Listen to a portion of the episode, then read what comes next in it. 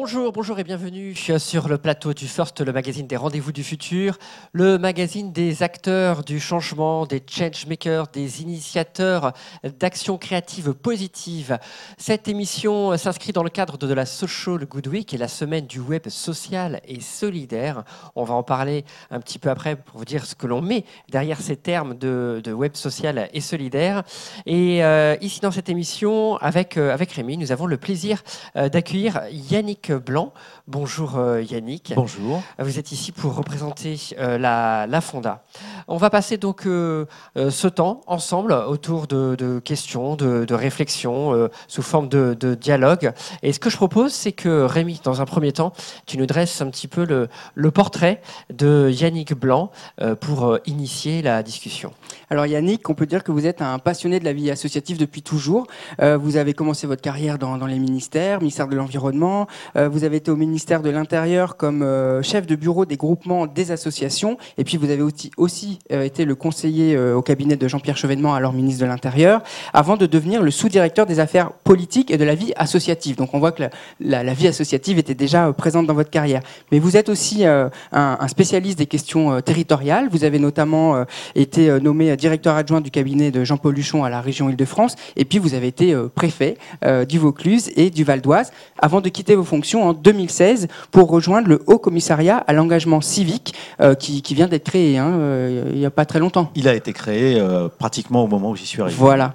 alors on va reparler de tout ça, mais évidemment, on vous accueille pour parler de la Fonda, dont vous êtes le président depuis 2012, et vous êtes aussi le président de la Société française de prospective. Alors, la Fonda, c'est quoi? La Fonda, c'est une association qui existe depuis 35 ans. Euh, pendant longtemps, la Fonda a été euh, le seul endroit où les associations euh, de différents univers culturels, idéologiques se retrouvaient pour travailler ensemble. Dans les années 80, il y avait encore un fossé entre les associations de la mouvance laïque et celles de la mouvance catholique, par exemple, et elles se retrouvaient à la Fonda. La Fonda est un laboratoire d'idées. Elle a beaucoup travaillé à cette époque sur les relations entre les associations et les pouvoirs publics. Elle a beaucoup œuvré pour que le fait associatif soit reconnu par les pouvoirs publics. C'est à la Fonda qu'on a écrit l'amendement Coluche qui a créé euh, la déduction fiscale sur les dons faits aux associations. C'est là qu'on a imaginé les instances de concertation entre le monde associatif et, euh, et les pouvoirs publics. Et puis quand ce travail-là a été fait et que ces instances ont été créées, euh, la Fonda a continué son travail en se tournant davantage vers l'innovation sociale et elle mène depuis 2011 une démarche de prospective destinée aux associations intitulée Faire ensemble 2020. Alors justement, est-ce que vous pouvez nous parler euh, quelques actions concrètes qui ont été menées par la Fonda La Fonda euh, est un endroit où euh, on élabore, on discute et on fournit des outils pour la réflexion aux associations. Donc c'est un endroit de formation et de réflexion. Juste à l'instant, du coup, alors qui, fait partie en fait de, la Fonda En fait, ce sont des, représentants, des associations. Non, comment ça non, non. La, Fonda, les membres de la Fonda sont là à titre personnel. Voilà. La Fonda n'est pas euh, n'est pas un, lieu représentatif ou une plateforme euh, entre associations. Ça, c'est le mouvement associatif qui joue ce rôle-là. Euh, nous, nous sommes un laboratoire d'idées, donc c'est un endroit où on pense librement, où on confronte et où on, mène de la controverse quand c'est nécessaire. On va le faire dans les semaines qui viennent, par exemple, sur le revenu universel, qui est un problème très très controversé en ce moment mais ce sont euh, des personnes qui sont là à titre individuel.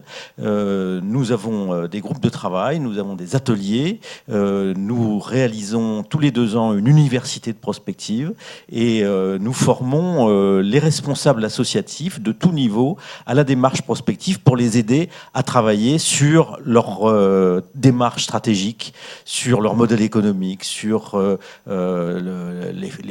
l'évolution, par exemple, des formes de l'engagement bénévole. on essaye d'outiller les acteurs associatifs pour accompagner et si possible pour anticiper sur les changements de la société.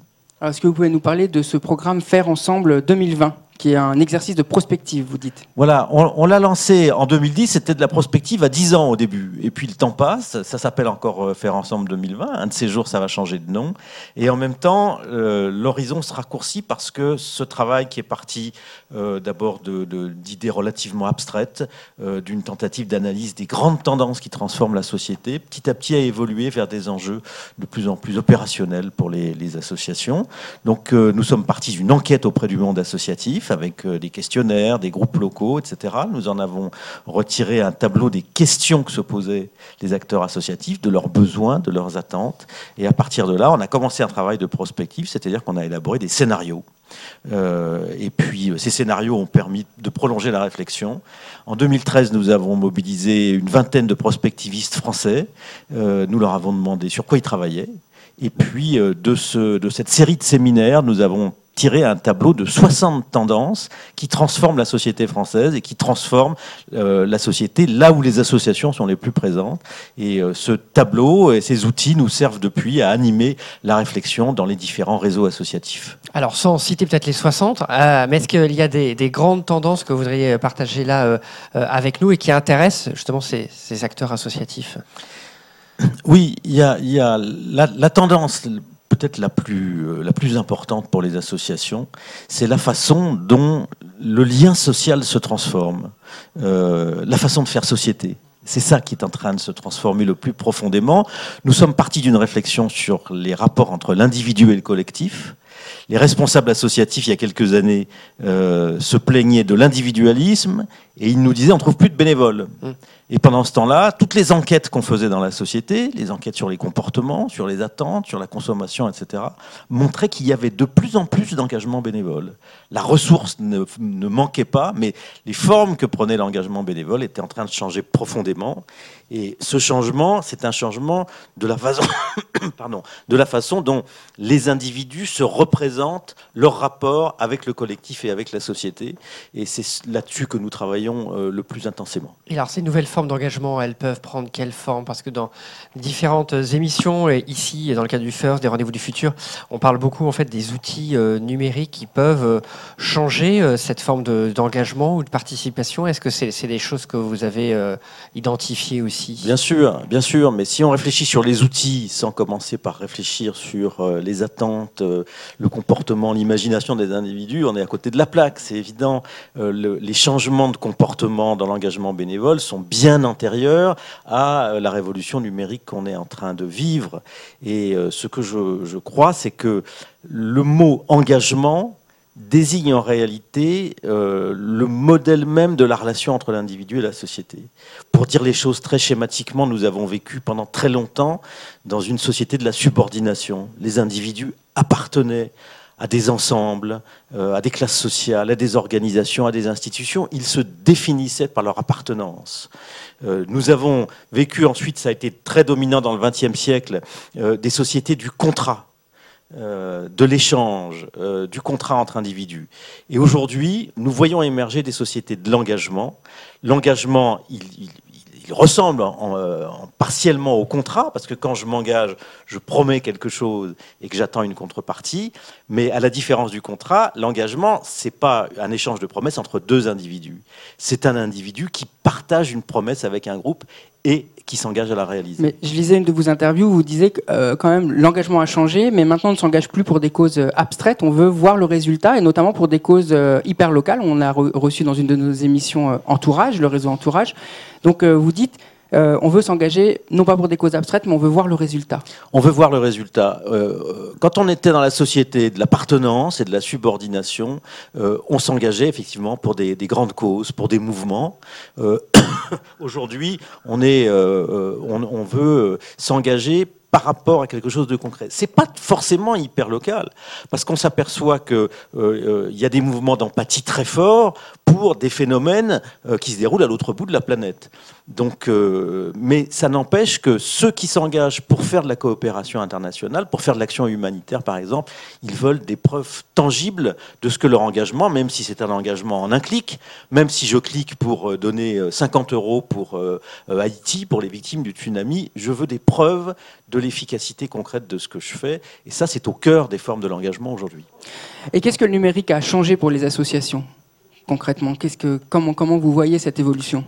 Le numérique pour les associations, comme pour les entreprises, comme pour les administrations, euh, accélère les changements qui ont commencé avant lui. Euh, il rend les choses plus fluides, il les rend plus rapides, il rend euh, les individus plus, comment dirais-je, plus insaisissables. on peut, sur une pétition en ligne, on peut mobiliser des millions de gens en quelques semaines, mais on les perd aussi vite qu'on les a mobilisés. D'ailleurs, je précise que vous organisez le 7 décembre au NUMA, dans le cadre de la Social Good Week, une conférence qui s'appelle Le numérique, moteur du renouveau démocratique. On voit plein de formes émerger. Oui, il y, a, plein de formes qui émergent. Il n'y a pas que les pétitions en ligne, il y a euh, les plateformes, il y a les forums sociaux. Il y a le, collectif Ma Voix, il y a la primaire.org. On en a parlé justement au lancement de la Social Good Week, c'est vrai. Voilà, et euh, le débat doit porter sur euh, ce que ces outils permettent aux individus de faire. Les outils eux-mêmes ne créent pas de miracle. Euh, il faut que euh, soit plus, qu'on mûrisse, qu'on soit plus efficace, qu'on soit plus pertinent sur la finalité qu'on recherche. les outils amplifient notre capacité d'action, mais nous avons besoin de débats plus clairs entre nous sur ce que nous voulons faire en agissant le numérique n'est pas neutre, la tribune. La tribune, oui, la tribune de 10, co-écrite par Ismaël Loël, euh, Lemoel et euh, Elia Thomasin, euh, dans le cadre de ce thème de la Social Good Week qui cette année est sur le thème de faire, faire société, ce qui, résonne. si on revient, je voulais venir à quelque chose de très, très concret que, que je crois que j'avais découvert moi l'année dernière, c'est ce jeu de cartes, justement sur le thème Faire ensemble 2020. À la Fonda, vous êtes, alors je ne sais pas si vous êtes amusé, j'imagine, amusé à créer un jeu de rôle avec des cartes. Alors ça, je, l'ai vu en, en, œuvre, hein, avec différentes personnes qui jouaient avec des cartes, des rôles. Est-ce que vous pouvez nous en dire un petit peu plus? Oui, quand on a commencé à faire de la prospective, la prospective avait la réputation d'être une discipline pour initiés, pour experts. Et donc, euh, il y avait un effet d'intimidation sur, sur les gens. On a voulu briser la glace de cet effet d'intimidation et c'est comme ça que... Euh, le plus jeune d'entre nous d'ailleurs a imaginé ce jeu de cartes, un jeu de rôle. Euh, euh, dans ce jeu de rôle, donc, euh, on tire une carte qui vous donne un personnage, qui est un personnage de la société, et puis ensuite on tire une carte qui représente une tendance de la société. Et pour, si c'est une tendance négative, pour pouvoir contrecarrer cette tendance, il faut passer des alliances avec les autres joueurs pour cumuler des points. Voilà, et Ce qui fait gagner à ce jeu de cartes, c'est la capacité à monter des, à avoir des, partenaires et à monter des alliances. Voilà, parce que ces personnages, c'est ça peut être l'État, les collectivités. L'État, l'entreprise, la collectivité locale, euh, l'association, euh, les acteurs de la société. Et montrer que du coup, on peut faire que ensemble pour faire société. Exactement. Euh, vous l'avez dit, la, Fonda a un rôle de sensibilisation auprès des, pouvoirs publics par rapport aux associations. Comment, ça se manifeste? Est-ce que vous leur remettez les rapports dont, vous parlez ou les, enquêtes que vous faites, les, outils? Comment ça se passe pour ce, ce, travail de sensibilisation a longtemps été le travail de la Fonda. Aujourd'hui, les choses ont beaucoup changé.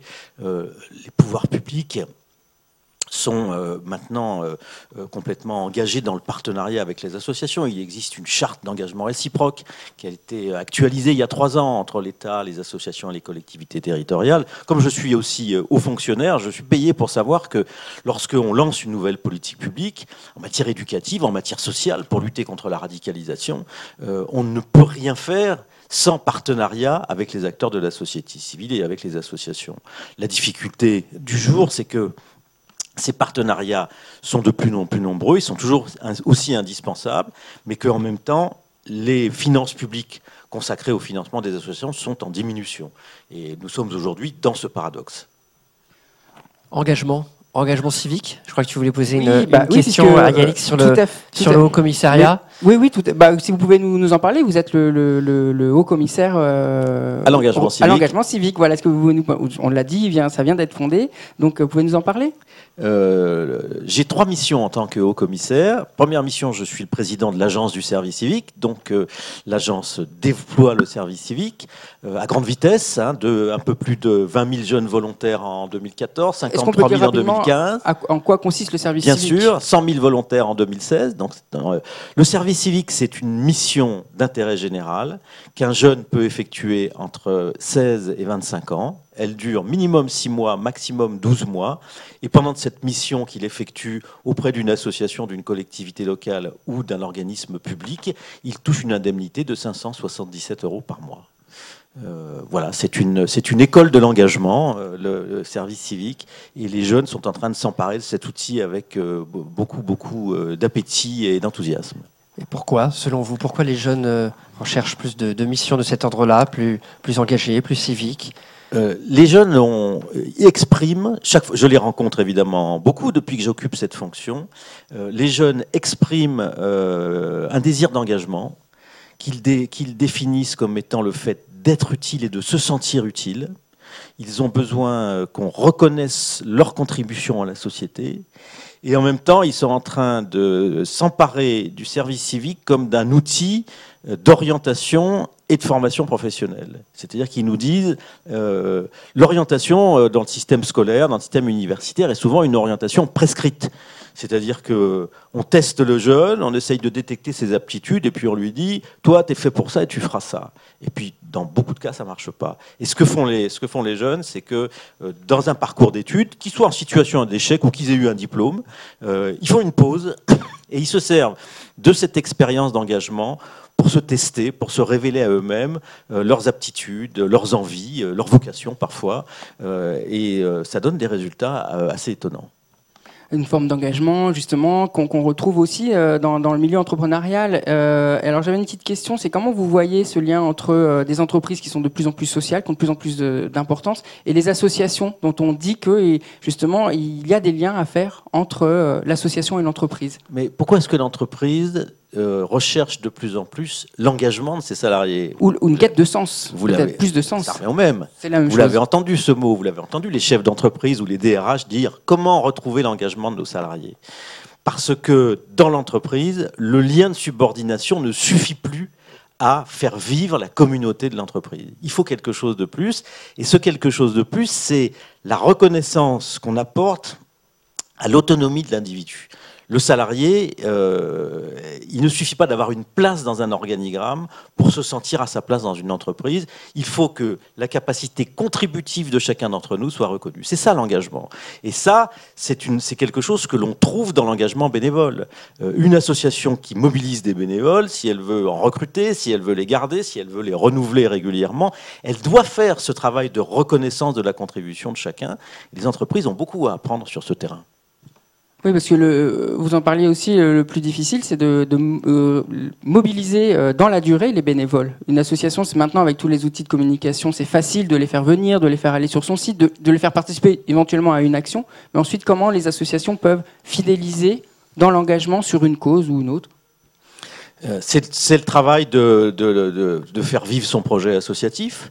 Il faut à la fois euh, lui assurer euh, de la cohérence, euh, de, de, la continuité. C'est ce que dans une association comme dans une entreprise d'ailleurs on appelle les valeurs. on s'engage au nom de certaines valeurs. Donc ces valeurs, il faut les énoncer. Il faut montrer en quoi elles sont pertinentes. Il faut montrer en quoi elles s'appliquent à des situations concrètes.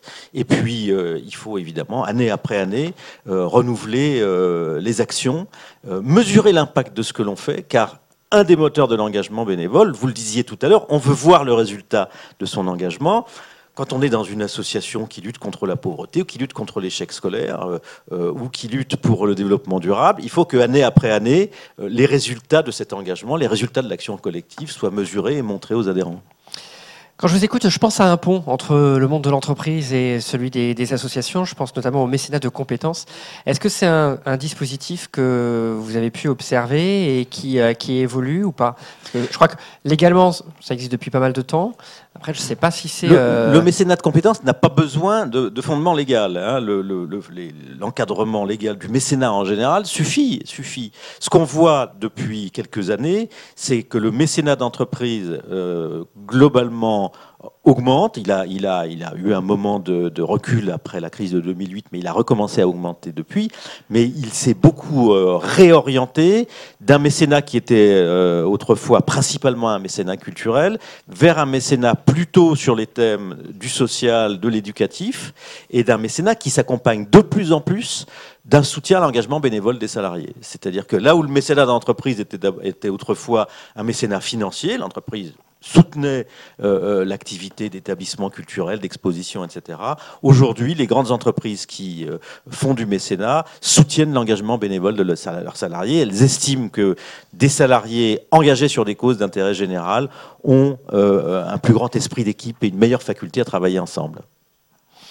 Très bien. Ben, merci beaucoup euh, Yannick Blanc pour euh, ces éclairages sur, la Fonda et puis sur euh, cette prospective sur le, monde de demain des associations, donc acteurs essentiels dans notre société. avant de se, de se quitter, on va passer à une petite séquence, la séquence des coups de cœur. Jingle, les coups de cœur.